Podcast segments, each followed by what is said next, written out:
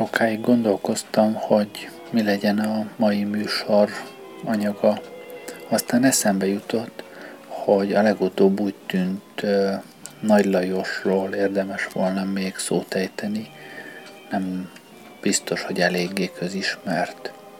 Úgyhogy ma Nagy Lajos harcolatokat, humoreszkeket fogok felolvasni nektek.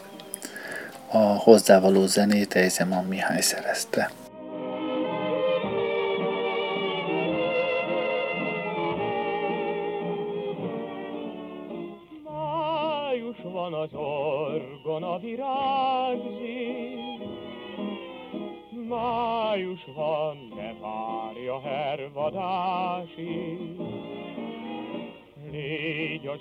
Kis piruló, száz tavaszig viruló, édes ibolyám a violán.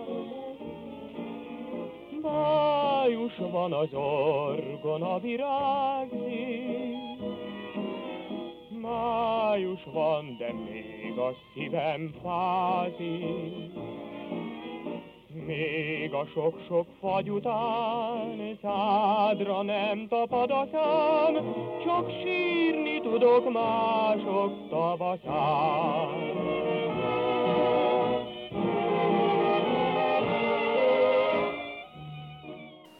Az elefánt. Az elefánt a legnagyobb szárazföldi állat, de csak a felnőtt elefánt. Mert egy igen kis elefánt például jóval kisebb, mint egy igen nagy víziló. Az elefánt úgynevezett állatkertben fordul elő a föld minden nagyobb városában. Amiért is az elefánt hazája szélese világ, amiben a művészhez hasonlít. Állatkert nélkül csak is Indiában és Afrikában fordul elő, amiért is azok, akik elefántvadászatra indulnak Pilisvörösvárra, kénytelenek néhány nyúllal beérni. Az elefánt igen rossz kedvű állat. Már kicsin korában állandóan megnyúlt orral járkál, ezért aztán az orra úgy is marad, és ormány nevet vesz fel. Jó kedve úgy szólván csak akkor van, ha ütik, mert bőrének vastagsága miatt az ütést nem érzi, és ezen jó ízűt röhög.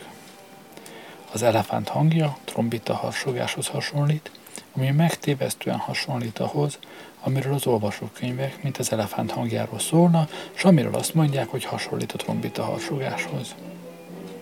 Az elefánt fűvel, szénával, kölessel és rizssel táplálkozik. Barbár elkölcséről tesz tanúságot, hogy megjelenik a rizsföldeken, de lezabálja magát és fizetés nélkül távozik. Az elefánt testi ereje óriási, hallatlan nagy terheket elbír, de tízszer annyit ő sem bír el. Az elefánt igen sajátságosan iszik. Beledugja ormányát a vízbe, éppen úgy, mint a nagy orrú kávénénikik a kávéba. De aztán a kávénénikéktől eltérőleg teleszívja az ormányát, és azt nem hagyja csak úgy visszacsöpögni a kötényére, hanem igenis belespricceli a szájába, amiben bizony a disznóhoz hasonlít. Nem mintha a disznó is így tenne, hanem mert ez már mégiscsak illetlenség. Az elefánt betegségei közt leggyakoribb a nátha. Képzelhető, mekkora náthája szokott lenni. Az elefánt igen okos állat. Volt például egyszer egy szabónak egy elefántja, ez olyan okos volt, hogy amikor a szabó elment hazúról, az elefántot otthon hagyta, és a kaput bezárta. Az elefánt, mikor idegenek akartak bemenni a szabó udvarába, nem eresztette be őket mert nem is tudta volna kinyitni a kaput, meg nem is tudta, hogy be akarnak menni. Az elefánt az állatkertben a hátán egy trónusszerű alkotmány cipel, amiben egy leány és egy férfi beleül, és a szerelemről csevegnek. Ekkor az elefánt az úgynevezett elefánt szerepét játsza. Az elefántot robbanó golyóval vadásszák, amire nagyon dühös. Életkora igen magas, tudós egyszer sokáig figyelt egy elefántot, amit az 200 évet élt egyfolytában. Persze előbb is meghalhat, de csak akkor, ha valami olyan különös baj történik vele, amit egy elefánt se bír ki. 1918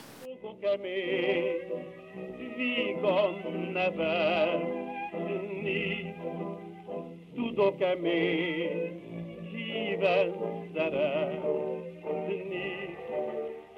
Szeretem én, nincs abban szégyen. Szeretem én, igen vagy nem.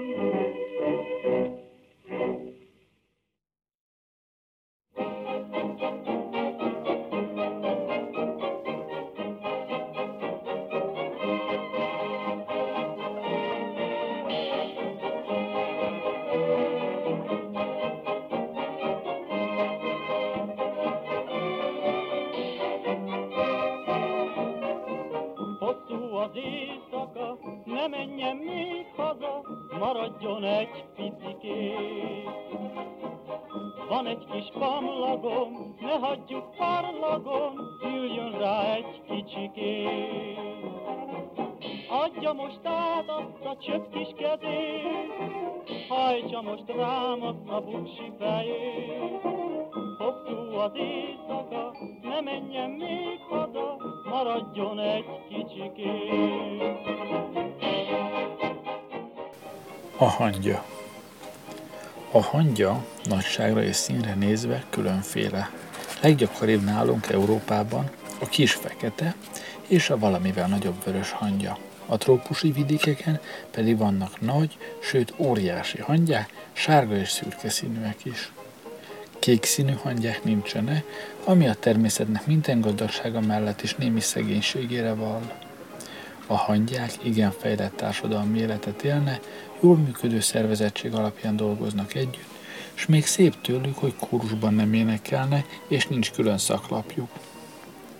A hangyák a föld alatt élnek, pompásan kiépített lakásokban, és egy kis tölcsir alakú nyíláson át jönnek a napvilágra, amely nyílás körül kis dombocska látható, amit a föltúrt föld alkot. Egy ilyen töltsérnyílás és a közeli másik töltsérnyílás között kis utacska vonul, ezen közlekednek a hangyák szép sorban, mint a katonák. Hogy milyen gonddal vannak ezek az utak építve, azt mutatja az is, hogy némelyiknek a mentén hatalmas fák is vannak, különösen azoknak a mentén, amelyek nagy fák tövében húzódnak. A kis föld alatti lakásokban a hangya nyáron át térre való táplálékot hord össze, amiből az látszik, hogy igen okos állat, nem csoda, mert hiszen a feje majdnem olyan nagy, mint a potroha. Márpedig bizonyos, hogy például ön is okosabb lenne, ha a feje akkora lenne, mint a törzse. Aztán még azt is mutatja ez a megbocsátható árufelhalmozás, hogy a hangya igen előrelátó állat, ami már csak azért is csodálatos természeti tünemény, mert a szeme oldalt van. A hangyák által alkotott kisdett társadalmakat hangyabolynak nevezik. Ezek a kis társadalmak igen harciasak. Ha például egy ilyen bolyba bekerül egy hernyó vagy gyík, a hangyák rámásznak és agyonmarják fölfalják. Ez azért helyes dolog. Ha valaki ilyen bolyra rálép, széttapossa. Aki harcol, az ellen harcolni kell. Vannak ilyen randa hangyabolyok a világon, kár, hogy nincs mindegyikre egy megfelelő óriás csizmás láb. A nőstény hangyák minden nap egy tojást tojnak. A hangya tojás fehér, és viszonylag igen nagy, mert majdnem akkora, mint a hangya egész testének a fele.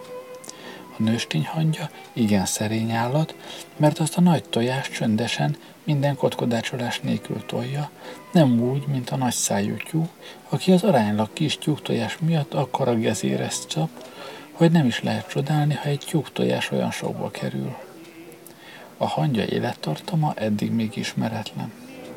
Egy igen kiváló természettudós egyszer meg akart állapítani, és egyszerűen figyelni kezdett egy fűszál árnyékában fekvő hangyát. Két évig figyelte, de akkor megunta a további figyelést, és megfigyelésének eredményéről írt egy 70 éves munkát, amelyben kimutatta, hogy a hangya legalább két évig okvetlenül elél. Később azonban egy másik, még kiválóbb természettudós kimutatta, hogy az első számú kiváló tudós megfigyelése értéktelen, mert hitelesen megállapította, hogy az általa megfigyelt hangja már a megfigyelés első pillanatában döglött volt. 1918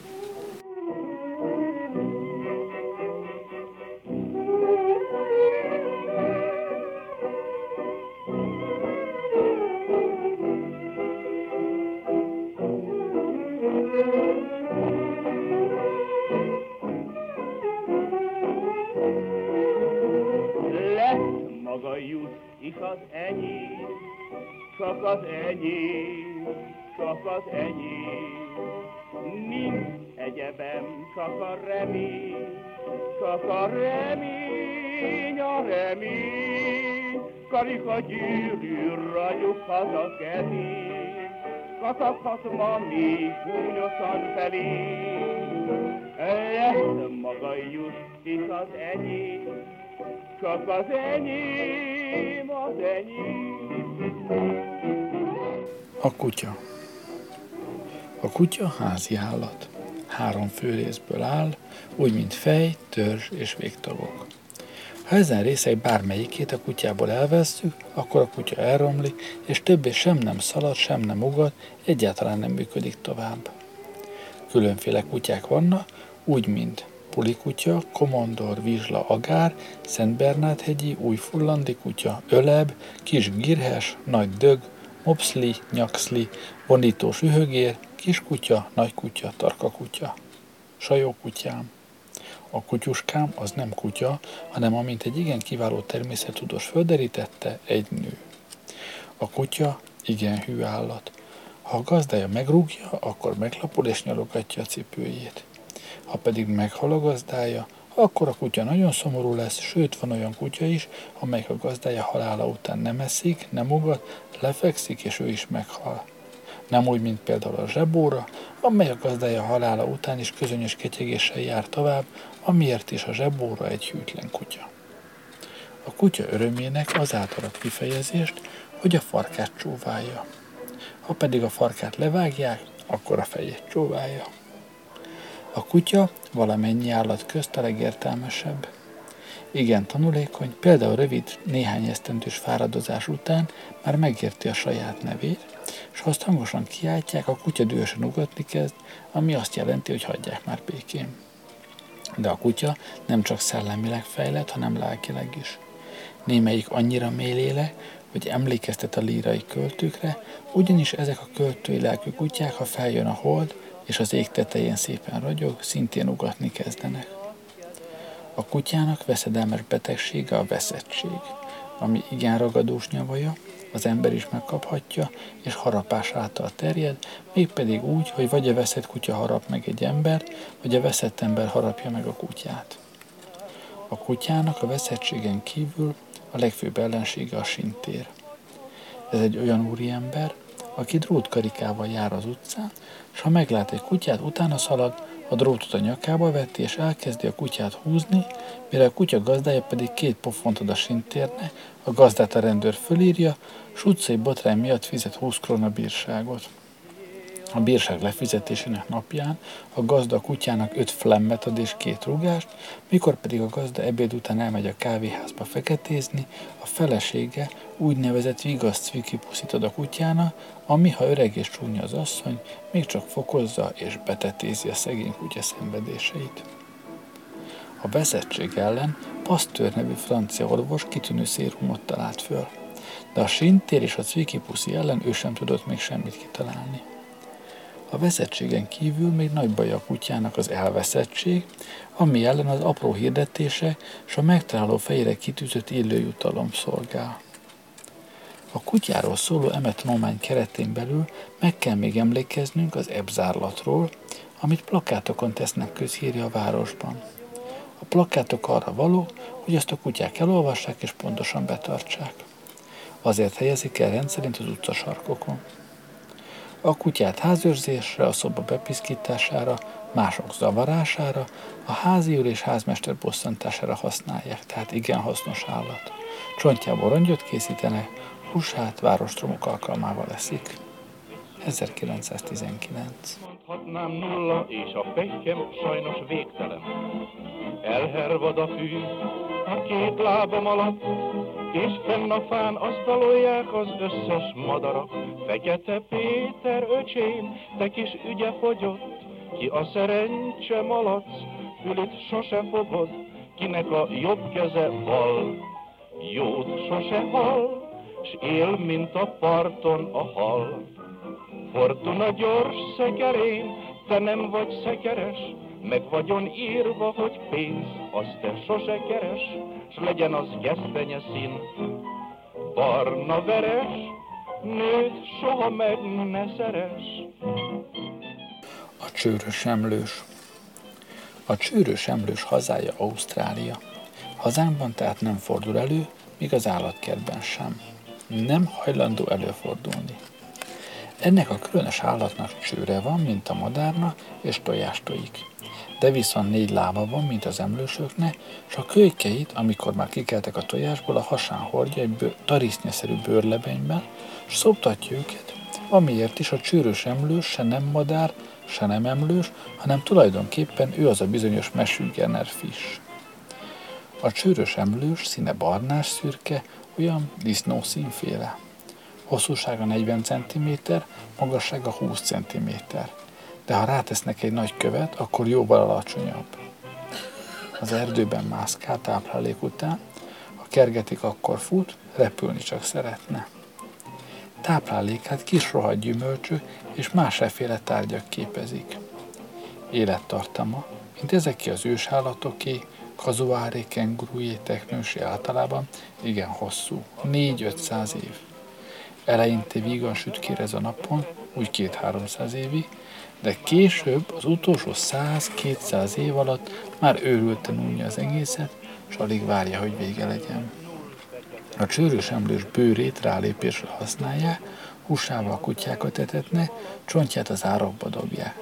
Szőréből viszketőport készítene, csőrét pedig a bevándorlók, bevándorlók csodálkozására használják, ami úgy történik, hogyha meglátnak egy csőrös emlőst, azt elkezdik kergetni, amikor elérik, akkor agyonütik, és mikor már felfordult, és nézik szürke hasát és vakonszerű négy lábát, rövid nyakát és kis buta fejét, és meglátják ezen a kacsaszerű csőrt, azt mondják, jé, és elkezdenek őrülten csodálkozni.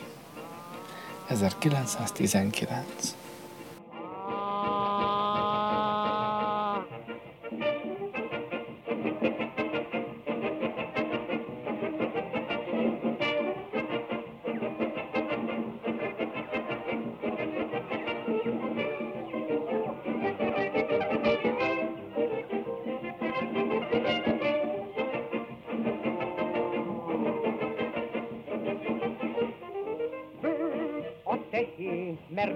kalap a fején, és napszúrást kap szegény, ha meleg az idő. Rí a csibe, mert nem megy a fejébe, hogy a tojásból ide, hogy kerülhetett ő. Kár a tövén, ha felhangzik a melódia, sír a ruta, mert van neki egy baromfia bő a tehén, mert nincs kalap a fején, és napszúrást kap szegény, ha meleg az idő.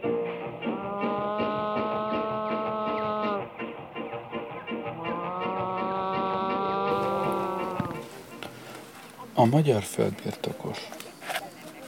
A földbirtokos egy olyan piros pocskás gróf, aki reggeli imádságú, mert vallásos ember, míg az ágyban halat, hideg sültet, csemet, tejszínes kávét, csipkés szalvétát, hófehér kenyeret és ezüstvillát teszik. Reggeli után audiencián fogadja az uradalmi intézőt és a kasznárokat, akik haptákban állnak előtte, reszkető énekléssel beszélnek vele, és amikor távozna, úgy köszönnek, hogy kezeit csókolom. Aki a kasználok előterjesztéseiből nem ért egy betűt sem, de azért a falle leszídja őket. Aki az audencia után vagy vadászik, vagy hanyat fekve a díványon, és ebédig elnézi a mennyezetet anélkül, hogy eközben csak egy felet is gondolna. Akit ebédkor livrés innasok szolgálnak ki Lábújhegyem, aki erőlevest, előétel, sültet köretekkel, fagylaltot, sajtot, gyümölcsöt és badasonyit ebédel, különféle ékes francia neveken. aki ebéd után szemes kávét iszik, cukor nélkül konyakkal, aki ebéd után a pipázóban egyiptomit szí, és igen művelten társalog ötig hatig arról, hogy milyen disznók azok a zsidók, aki este felé kikocsizi, vagy újra vadászik, vagy meglepi valamelyik kasznárját, és újra leszítja. Aki este megint előről kezdje az evést, az előételnél. A földbirtokos tulajdona az úgynevezett földbirtok. Ez áll sok-sok földből, melyet büdös árkok és szép fák vesznek körül, melyen búza és egyéb kukoricák teremnek, amelynek közepén díszlik a kastély és tanya. A kastély 20-30 gyönyörű termével egy jóképű dombon ékeskedik, előtte az udvar terül el, aztán a lóistálló következik, a lóistálló után az ököristállók és fészerek állnak. Végül mindezeken túl a cselédházak szemtelenkednek. A cselédek és a béresek gazember parasztok, akik fizetett ellenségei a földbirtokosnak, akik rondák és büdöse, mert egész nap orrukkal túrják a földet, valamennyit agyon kellene ütni, és oda temetni azok mellé a huncut zsidók mellé. A lóistállók télából készülnek, tágasak, magasak, fehérre vannak messzelve, és a padozatuk aszfalt. Az ököristállók szerényebbek, de azért csinosak, a cselédházak azonban vályokból és sárból készülnek, cigányok csinálják őket. A földbirtokon a büdös parasztok szemtelen föltúrása által nagy jövedelem keletkezik, amely legtöbbször több mint egy millió korona, s roppant gondot ad a földbirtokosnak, hogy hogyan is költse el, ami miatt újfent szídja a büdös paraszt béreseket azokkal a huncut zsidókkal együtt.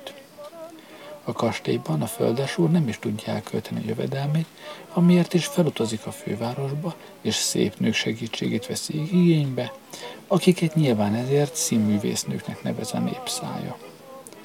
A városban ezen felül is sok gondja és dolga van a földesúrna, egész éjjel kell neki kártyázni a mágnás kaszinóban, délután futtatni a muszáj, úgyhogy itt alig is marad ideje szídni a zsidókat és a béreseket, és azokat a skibler újságírókat, mint például engem, aki mindezt íme megírom róla a szegényről. Mikor a pénz elment, felül a földes ura vonatra, és hazahajtott vele. Kis bagoson, vagyis kutyamajsán kiszáll, négy kövér ló, hintó és az a büdös parasztkocsi is várja, elindul gond terhesen a kastélya felé, amint közeledi, már látják is az árok szélen a táblát. Koldusoknak, kintornásoknak és a közigazgatásnak szigorúan tilos a bejárás. 1919 Boldog élet vagy halál,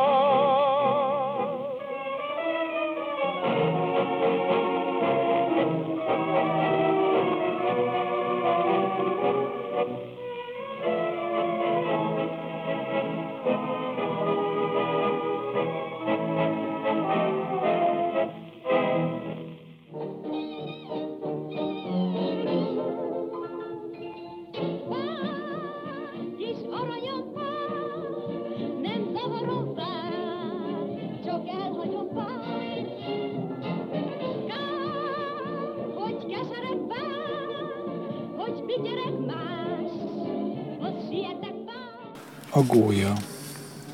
A gólya egy madár, két gólya két madár. Két gólya és három csirkefogó az öt jó madár. A döglött gólya már nem madár, mert nem tud repülni. De a repülőgép még nem madár, ha tud is repülni. A gólya külalakját a hosszúság jellemzi. Hosszú a csőre, hosszú a lába, és igen hosszú a nyaka. Ez utóbbi tulajdonságáért a jó, hosszú, gusztusos, szabad választékot engedő nyakáért bátorkodom mindazok figyelmébe ajánlani, akik az élőlények felakasztásában különös passziót találnak.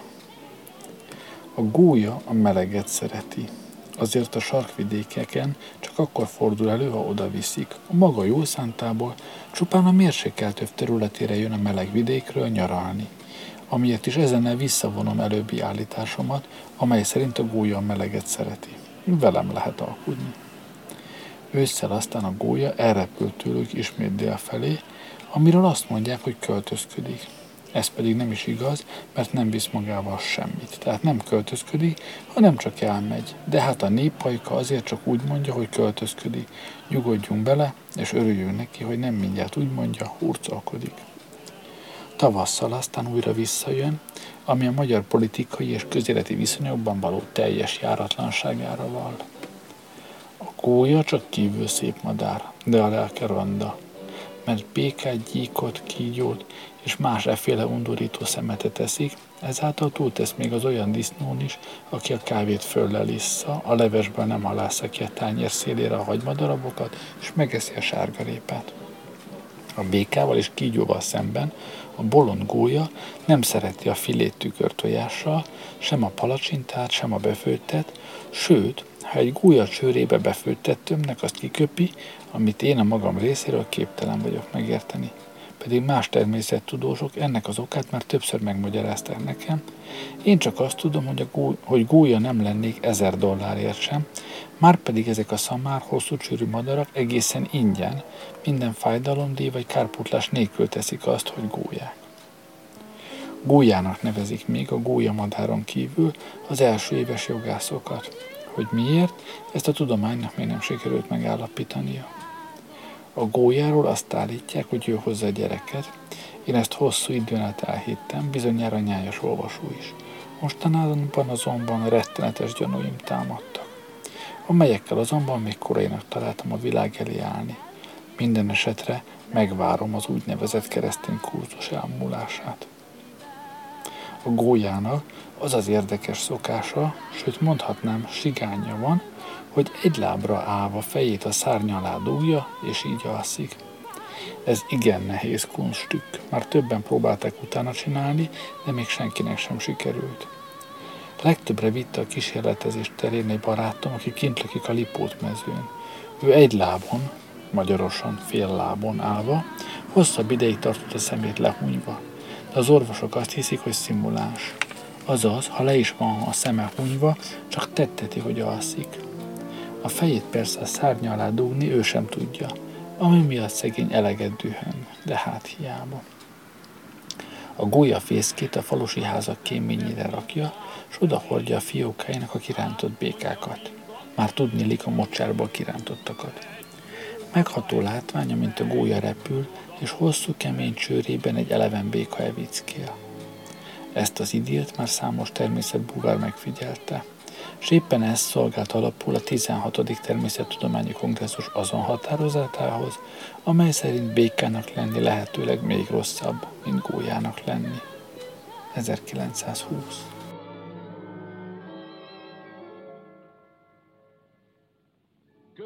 A macska A macska igen őszinte állat.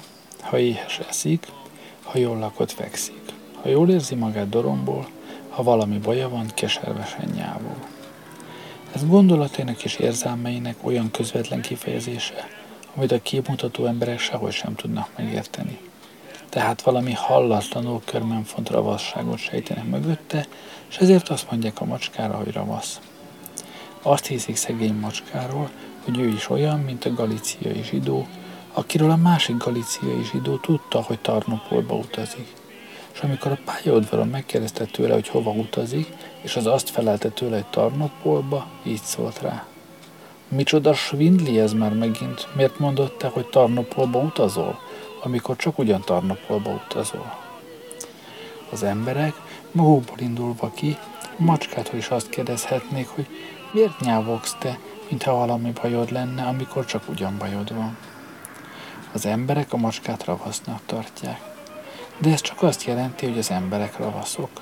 Semmi más nem jelent ez, még az sem, hogy például minél kozosabb a malac, annál jobban dörgölődzik, vagy hogy ha foltos is a ruha, az nem szégyen, csak rongyos ne legyen.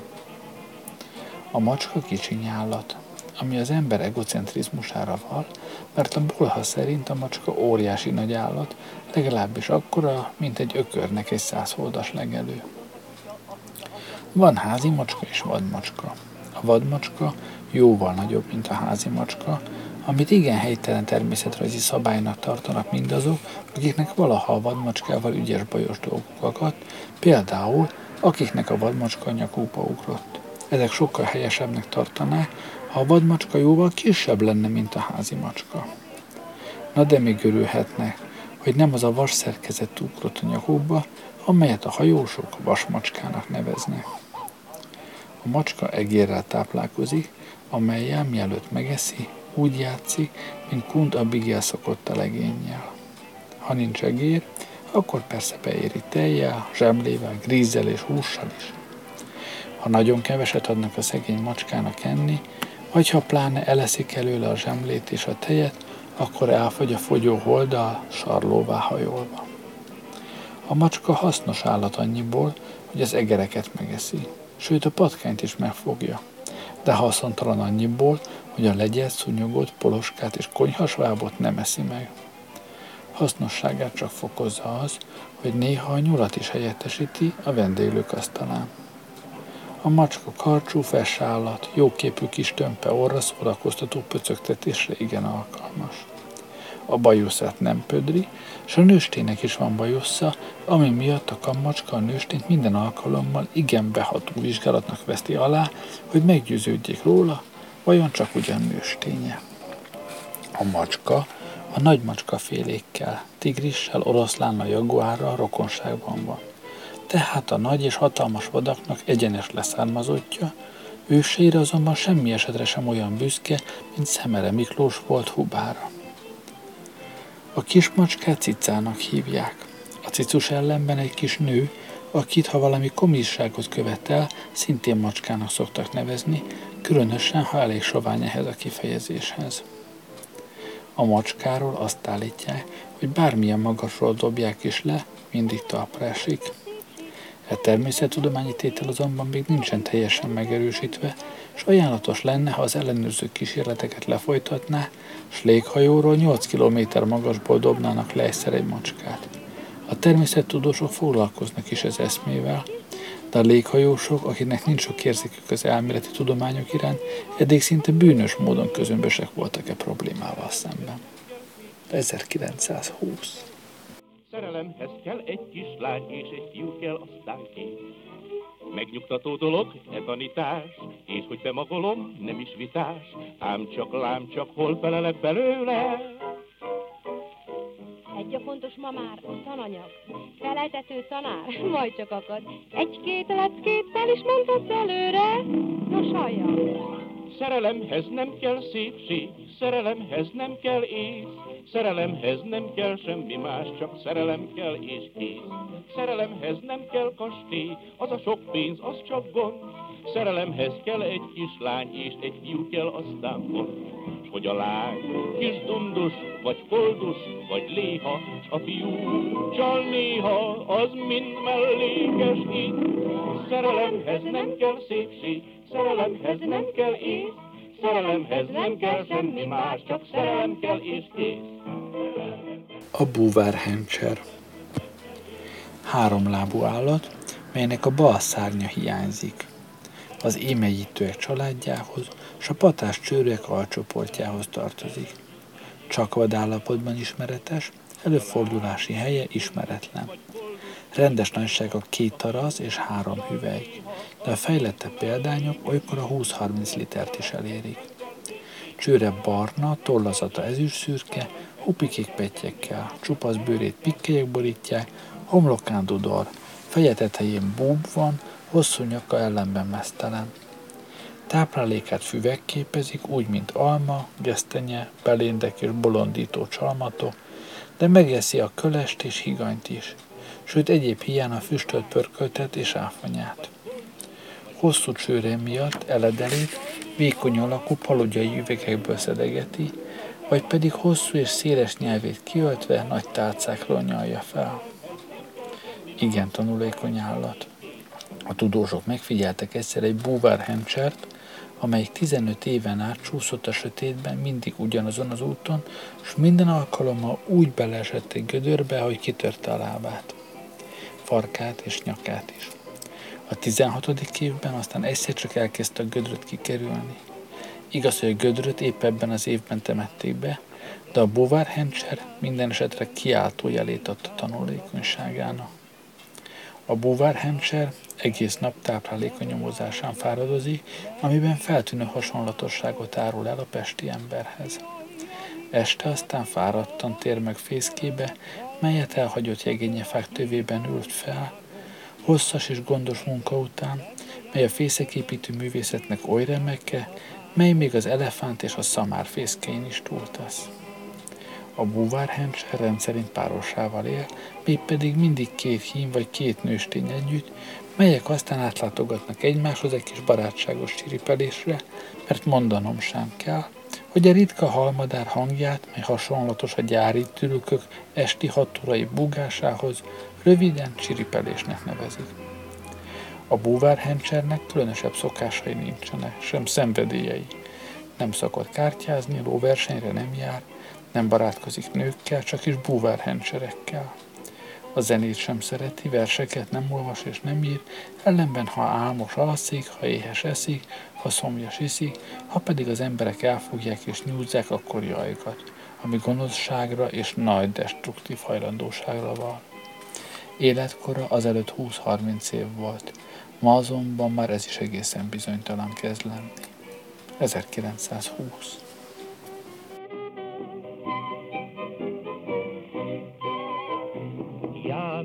legyen, fenn a János hegyen, délután oda várom.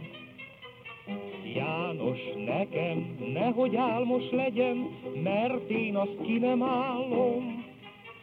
Jaj, Jani, szeretném hallani, szerelmet hallani, csak ez a kívánságom. János legyen, fenn a János hegyen, délután oda várom. A farkas. A farkas vadállat. Azaz nem is olyan vad, sőt talán szelidnek is mondható. Legalábbis Einstein relativitás elmélete alapján jó pestiesen azt mondhatjuk, hogy ahogy vesszük. Mert ha bárányhoz viszonyítjuk a farkast vagy a galambhoz, pláne a sült galambhoz, akkor a farkas vad és vérengző és veszedelmes és kegyetlen. De ha a tigrishez viszonyítjuk, akkor meg egészen helyre is megjárja állat, olyan középvad, illetve félszelíd, egy szóval mérsékelt. Az emberhez, a természet koronájához, viszonyítva pedig a farkas valóságos kis árvácska, ibolya és gyöngyvirág, sőt árvalányhaj, vagy tejbegríz, már az szerint, hogy ki mit szeret. Mert bizonyosra kell vennünk, hogy meghaltak mostanában emberek, akik sokkal jobban szerettek volna egy farkas falkával találkozni, mint néhány az ember ábrázatát jogtalanul viselő felelőtlen egyénnel. A farkas különben a kutyafélék családjához tartozik, mondhatnám, hogy a farkas egy vadkutya. Táplálékát élő állatok képezik, leginkább szereti a bárányhúst, de megelégszik nyullal, mókussal, tyúkkal, szamárral is. Ha olyan szamár bárányra nem akad, a képen hajlandó az ő táplálékát képezni. Ha élő állat nincsen, akkor kínjában a gyökeret, füvet, meg a fakérgét rágja, de meg nem eszi. Nagyságára nézve a farkas akkora, mint egy jól megtermett komondor, sőt a színére, élettartamára, táplálkozására és kedvenc szórakozására nézve is pont akkora. Aki pedig nem tudja, hogy mi az a komondor, és esetleg azt sem tudja, hogy mekkora, hát arra nézve egy felnőtt Tauglich Onegebrech farkas másfél méter. A farkast a régi magyar nyelv fenének, fenevadnak hívta, de mivel a fene szót használni nem fért össze a magyar, ma, régi magyarok presztízségével, hát elkezdték farkasnak mondogatni, és aztán ez a név rajta ragadt a szegény ártatlan állaton. Persze ugyanúgy mondogathatták volna fülesnek, szemesnek vagy fogasnak is, de nyilván elfelejtették. A farkas színe rozsdavörös, hasonlatos a két filléres és a krajcár színéhez, amire öreg emberek, akiknek jó a memóriájuk, még biztosan emlékeznek. Gyöngébbek kedvéért megmagyarázom, hogy a két filléres és a krajcár pénz volt. Kis kerek lapos bronzdarabka, őseink két ilyen bronzdarabkát fizette, hát akartak menni Pestről Budára a hídon. Ebből is látható, hogy milyen rettenetes életük volt őseinknek. Azóta a világ nagyot fejlődött, az általános emberi boldogság emelkedett, mi már ingyen mehetünk át a hídon. 1920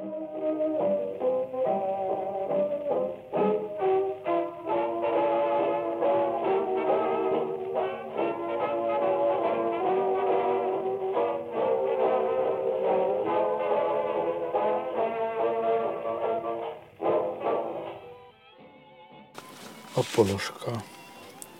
Vannak házi állatok, mint például a ló, szarvasmarha, kutya, macska és a jámbor ember, és vannak vadállatok, mint az oroszlán, tigris, jaguár, február és a gonosz ember. A poloska nem házi állat, ha bár benne lakik a házunkban, nálunk nem, csak a szomszédoknál, mert csíp. Viszont ha csíp is, azért még nem vadállat, mert nem erdőben lakik. Legegyszerűbb tehát a poloskát az ágyi állatok közé sorozni. A poloska kicsiny állat, akkora, mint egy gyöngyszem, vagy egy vércsepp, vagy egy lencse. A színe rozsdavörös, a szaga büdös. És mindez igen bölcs rendelkezés a természetnek, mert így még csak ki lehet bírni azt a pár ezer poloskát, ami egy jól nevelt pesti hálószobában van. De képzeljük el, milyen rettenetes lenne, ha a poloska akkora lenne, mint egy patkány, égszínkék színe lenne, és olyan szaga lenne, mint a gyöngyvirágnak. Ugyebár még sokkal undorítóbb lenne. Na hát ezért mondom én mindig, hogy a természet igen bölcsen van berendezve, és azt nem lehet csak úgy meggondolatlanul kritizálni. Még azt sem lehet mondani, hogy jobb lenne, ha Poloska egyáltalában nem lenne. Mert baj ugyan, hogy nálunk van, de mind tiszta haszon, hogy a kónéknál is van, meg a koplalagiéknál is. A poloska neve szláv eredetű szó, a szlávoknál úgy hangzik, hogy ploska. A poloska példa arra, hogy őseink a kultúrát az európaiaktól vették át. A poloskára vonatkozólag ez az átvétel valószínűleg úgy történt, hogy őseink, mint nomad nép, fölös számú tetvekkel rendelkeztek. Mikor azonban letelepette, tetveiket becserélték a szlávokkal poloskákra. A szlávok persze csalta, mert igen sok poloskát megtartottak maguknak. A poloska igazi kultúrféreg.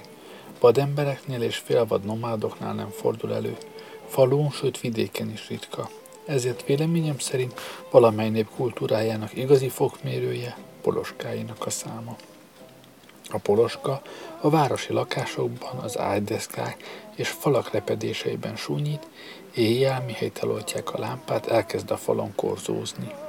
Korzózik, korzózik, korzóznak, korzózna, csak hamar ezren korzóznak a falon, és aztán körülményes utakon bemásznak az ágyba, rámásznak az halvó emberre, kis szívó csövecskéjükkel lyukat ütnek a bőrébe, és elkezdik a vérét szívni. Amikor jól lakott a puloska, kihúzza szívókáját a pali bőréből, megtörüli és zsebre teszi, és vesd el magad, elkezd őrülten menekülni. A sértett áldozat egy darabig még nyugodtan alszik, de mire a poloska az ágyról elmászik, a Petőfi halála alá, akkorra elkezd ám a csípés helye fájni, és az áldozat mozog, felébred, kigyújt és megvakarja a tetszín helyét. Majd égtelen sziszegéssel, káromkodással keresi az átkozott merénylőt. A tettes poloska a legnagyobb nyugalommal hallgat, tudja, hogy őt már baj nem érheti, és az egész itkozódást nem is érti, mert hiszen a sérült nem őt szídja, hanem az anyját. 1921 házastárs vagy társas házban, az legény lakó. Maga pontatlan vagy pontos, ah. nekem ezt mind tudni kell.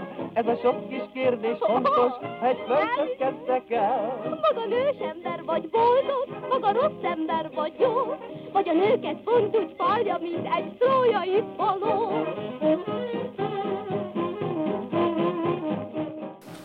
A villamos állat. A villamos állat, vagy röviden villamos, miként a poloska és a svábbogár városi állat. A legnagyobb szárazföldi állat, nagyobb, mint az elefánt, akkora, mint a cethal. Az emlősök közé tartozik, kisfély teste a remízben árammal szoptatja. Ő maga is árammal táplálkozik, mégpedig olyan formán, mint a szúnyog vagy a bol havérrel. Nevezetesen szívókáját beledöfi a körútba vagy a Rákóczi útba, és áramot szív ki a földből. A villamos teste csupasz, sem bőr, sem toll nem fedi, azért nyáron nincs melege, de télen fáznak benne az utasok. A lakja meglehetősen otthonba hasonlít a tapíréhoz. Magányosan vagy párosan él a fő utakon, néha azonban csapatokba verődik össze, amikor is a villamosok szép sorjában egymás mögé állnak és pihennek. A villamos, ha bár igen erős állat, a futásban hamar kimerül, és ezért gyakori pihenésre van szüksége. A villamosnak sajátságos zúgó bőgő hangja van, mintha egy óriási dongó repülne, de gyakran hallat vékony, csengetésszerű hangot is, amely hasonlatos az egér cincogásához. A villamos, ha bár városokban él, mégsem házi állat, hanem vadállat. Kedvenc szórakozása, hogy elüti a konflikt és elgázolja az embert. Ha embert lát maga előtt, rettenetes bú-bú bőgéssel meggyorsítja futását, nekirohan és rávetve magát összeroppantja. Ezért félnek is tőle az embere, és közelettére csöngetéssel figyelmeztetik egymást. A villamos szükségletét úgy végzi, mint a kutya félék. Kisétál a sinekből, oda megy a sarokházhoz, és hátsó jobb kerekét felemeli. A villamosnak egy szeme van, amely elől csillog a homloka közepén. A konflisra úgy haragszik, mint a macska a kutyára. Az úton konflis lát, állandóan ki akar ugrani a sinekből, hogy rávesse magát. A konflis viszont, miként a konflis utasok tapasztalhatták, úgy ingerkedik a villamossal, mint a macska a kutyával. 1921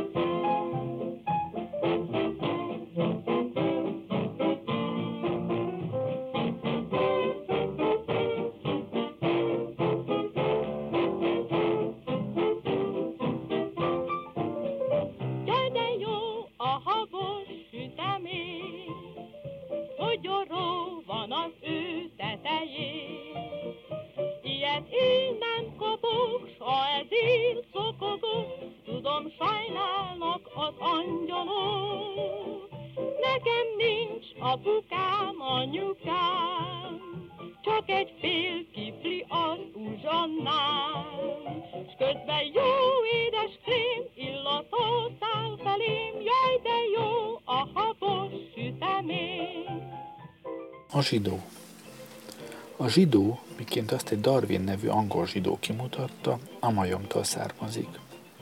Ezért van az, hogy a zsidó utánozza a keresztényt, és ezáltal a gyanútlan embert, fajács erkölcsét illetőleg gyakran megtéveszti. A zsidó termete hosszúkás és kerek, magassága 1 méter és 50 centi és 1 méter 90 centi közt váltakozik, már az szerint, amint a kis konról vagy a dromedár jakabról van szó. Szélessége néha ennél is több. A zsidó válla csapott, fülei elágazók, lábai karikásak, amelyiké nem, az csal. Mivel pedig a zsidónak kedvenc fai szokása a csalás, manapság már több egyenes lábú és szabályos fölű zsidót látunk, mint görbelábút. Törvényhozási intézkedésre van e tekintetben is szükség. A zsidó a föld minden táján található, részint szabadon, tehát vadállapotban, az utcán és a kávéházakban, részint az ember által megszeridítve internáló táborokban.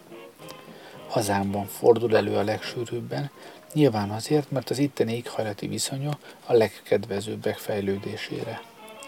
A botbüntetésről szóló nemzeti törvényünk éppen az éghajlati viszonyok megváltoztatását célozza, amennyiben a természetes csapadék pótlására még mesterséges csapadékról is gondoskodik a zsidók számára. A zsidó libahússal, sólettel és retekkel táplálkozik, tehát húst is, növényjeledelt is fogyaszt, azaz vegyes táplálkozású. Kártékony volta már ebben is megnyilvánul, mert táplálkozása által elvonja az ember elől a libát, a babot és a retket. Tisztességes zsidó csak is füvet és kvarcot eszik ezért nem igaz az, amit Friedrich István és más keresztény vallású előkelőségek mondana, hogy vannak tisztességes zsidók is. A zsidó kedvenc szokása a kereskedés. De kereskedésen felül, majom természete folytán az ember valamennyi ténykedését elleste és utánozza. Itt tudományjal is foglalkozik, Erlich, Einstein, Pickler, Goldziher, Költ, Heine, Ír, Zangwill, zenét szerez, Bizé, Goldmark, föltalál, Nobel, utazik, Stein, stb. stb. de ezek csak a felületes szemlélőt tévezhetik meg, aki azonban az igazat a hamistól meg tudja különböztetni, az látja a nagy különbséget a felsorolta, és például Csarada, Timon, Kajuh, Kmegy, Vozári, Bellagné és Kmoskó között.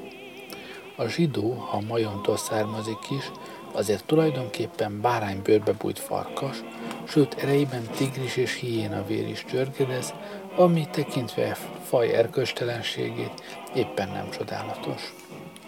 A zsidónak erényei nincsenek, mert ha gyógyít, ezt a honoráriumért teszi, ha tanít, ez a fizetésért van, ha ingyen gyógyít, akkor látszatot akar kelteni, ha elment a háborúba, ezt azért tette, mert muszáj volt neki, különben bezárták volna, ha elesett, ezt biztosan nem szándékosan tette, hanem elszámította magát.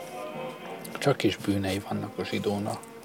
A zsidó idézte elő a világháborút, ő okozta annak egyik fél által való elvesztését és a másik fél által való megnyerését, különben egész biztos, hogy a háború remivel végződött volna, azaz egyenlő hadállásban abba hagyták volna a küzdő fele, és a díjon osztozkodtak volna. A zsidó csinálta a forradalmakat és a bolsevizmust, ő vezette félre és métejezte meg az orosz nemzeti keresztény Lenint, a zsidó csinálta a drágasságot, a nagy hideget, a szénhiányt, a nyári 40 fokos meleget, az éhénységet és a spanyol járványt. Szerintem helyesen sem spanyol, hanem zsidóvár, zsidó járvány ennek a neve. Az a zsidó pedig, aki spanyol járványban meghalt, csupán a keresztény spanyolnát halottat utánozta, nem tudván ellenállni letagadhatatlan és fönt már méltatott majom természetének. És csendben elmenni tovább. Csak egy perc, csak álom, de én azt se bánom, ha itt ég a számon a szád. Hisz máma nincs dráma, s nem kell a nagy regény, szívünk most már oly szerény. Egy csók és más semmi, a vágyam csak ennyi, és csendben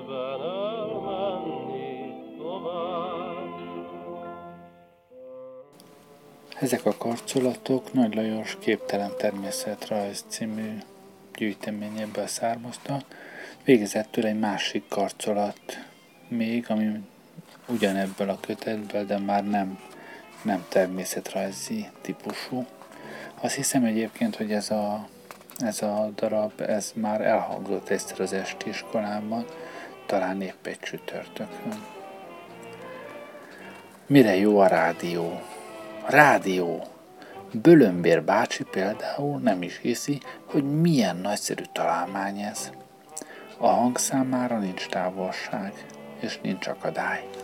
Keresztül tör a hegyeken, úgy fut keresztül az emeletes házak falán, bútorain, emberein, mint a napsugár az ablaküvegen, vagy mint a fecske a levegőn, illetve, ha ez a hasonlat rossz is lenne, a helyzet röviden az, hogy fölzendül Párizsban a hang, és az ember nyomban hallja Budapesten, Honoluluban, Tahiti szigetén, sőt, ami már szinte hihetetlen, még talán kis kupacon is. Párizsban, Londonban, New Yorkban fölzendülő eleven hang kis kupacon hallható. Na hát ennek a csodána van egy kis, hogy úgy mondjam, perspektívája. És például, hogyha ezt jól elgondolom, egészen fölizgulok, föllelkesülök, kezdek számítani, kombinálni, tervezni, kezdek hinni az emberben és a társadalomban, kezdek hinni nem kevesebben, mint az igazságban és az általános jólétben. Persze úgy, hogy az ma még nincs, de majd lesz. De hát még egyszer, Párizsban felzendül a hang. Na de micsoda hang! Minden esetre legalábbis valami nagyszerű zene, amely mondjuk úgy egy érzésbe forrasztja a honolului és a kis kupaci szíveket. Vagy aztán, mert az érzés még nem minden, Párizsban fölzendül a szó, a szó, a gondolat hordozója. Valaki beszél, aki az emberi értelmesség és a kultúra csúcspontjánál. Beszél, tanít, felvilágosít, bizonyít és meggyőz. Mert kell, hogy mindennek a világon meglegyen a maga helyes módja, hogy minden bajból legyen kivezető út, hogy legyen irány, amely visz előre és fölfelé. Párizsban vagy másút megszólal a bölcsesség és a jóság, és elárasztja a földgömböt. Nincs akadály, mert sem a távolság, sem a hegy és a folyó, sem a kaszárnyák falai nem azok többi. Nincs távolság sem térben, sem az időben, szól az értelem beszéde, és nyomban hallani, kapiskálni, érteni és akceptálni kell. Nyomában csak hamar el kell majd következniük a tetteknek, az okos és igazságos tetteknek. Az értelem kigyújt fényében úgy sorvad el az ostobaság, a gonoszság és a szegénység, mint a napfényben elpusztulnak a pinceférgek. Nagyszerű, és remek, és felséges, és isteni, és amilyen exaltált szót csak ki tud az ember találni. Hozz ide azt a kagylót, hadd teszem a fülemhez, és hadd örülök az örülőkkel, hadd ülök diadalt a diadalt ülőkkel. Kezembe veszem a kagylót, a fülemhez emelem. Budapest beszél, várom áhítattal és szívdobogósan. Megrecsenem a borizi műbasszus, Budapesten felzendül a hang, száll a szó, és hallom ám. És akkor a luttapu király nagyot ütött tenyerével az asztalra, s így szólt. Nem úgy van az öcsém. 1925. Hát ez biztos nem az estiskoláról szólt, már ez a vége. Minden esetre mára ennyi volt a műsor. Köszönöm, hogy velem voltatok ma este. Jó éjszakát, Gerlei Rádiózó. Én nem tudok szeretni már, ott marad Budán a szívem, elrabolta a régi nyár. Hiába is vár, nem hiszem, hogy imádni tudnám magát, mert ott marad Budán a szívem, ott maradt a boldogság. Hallod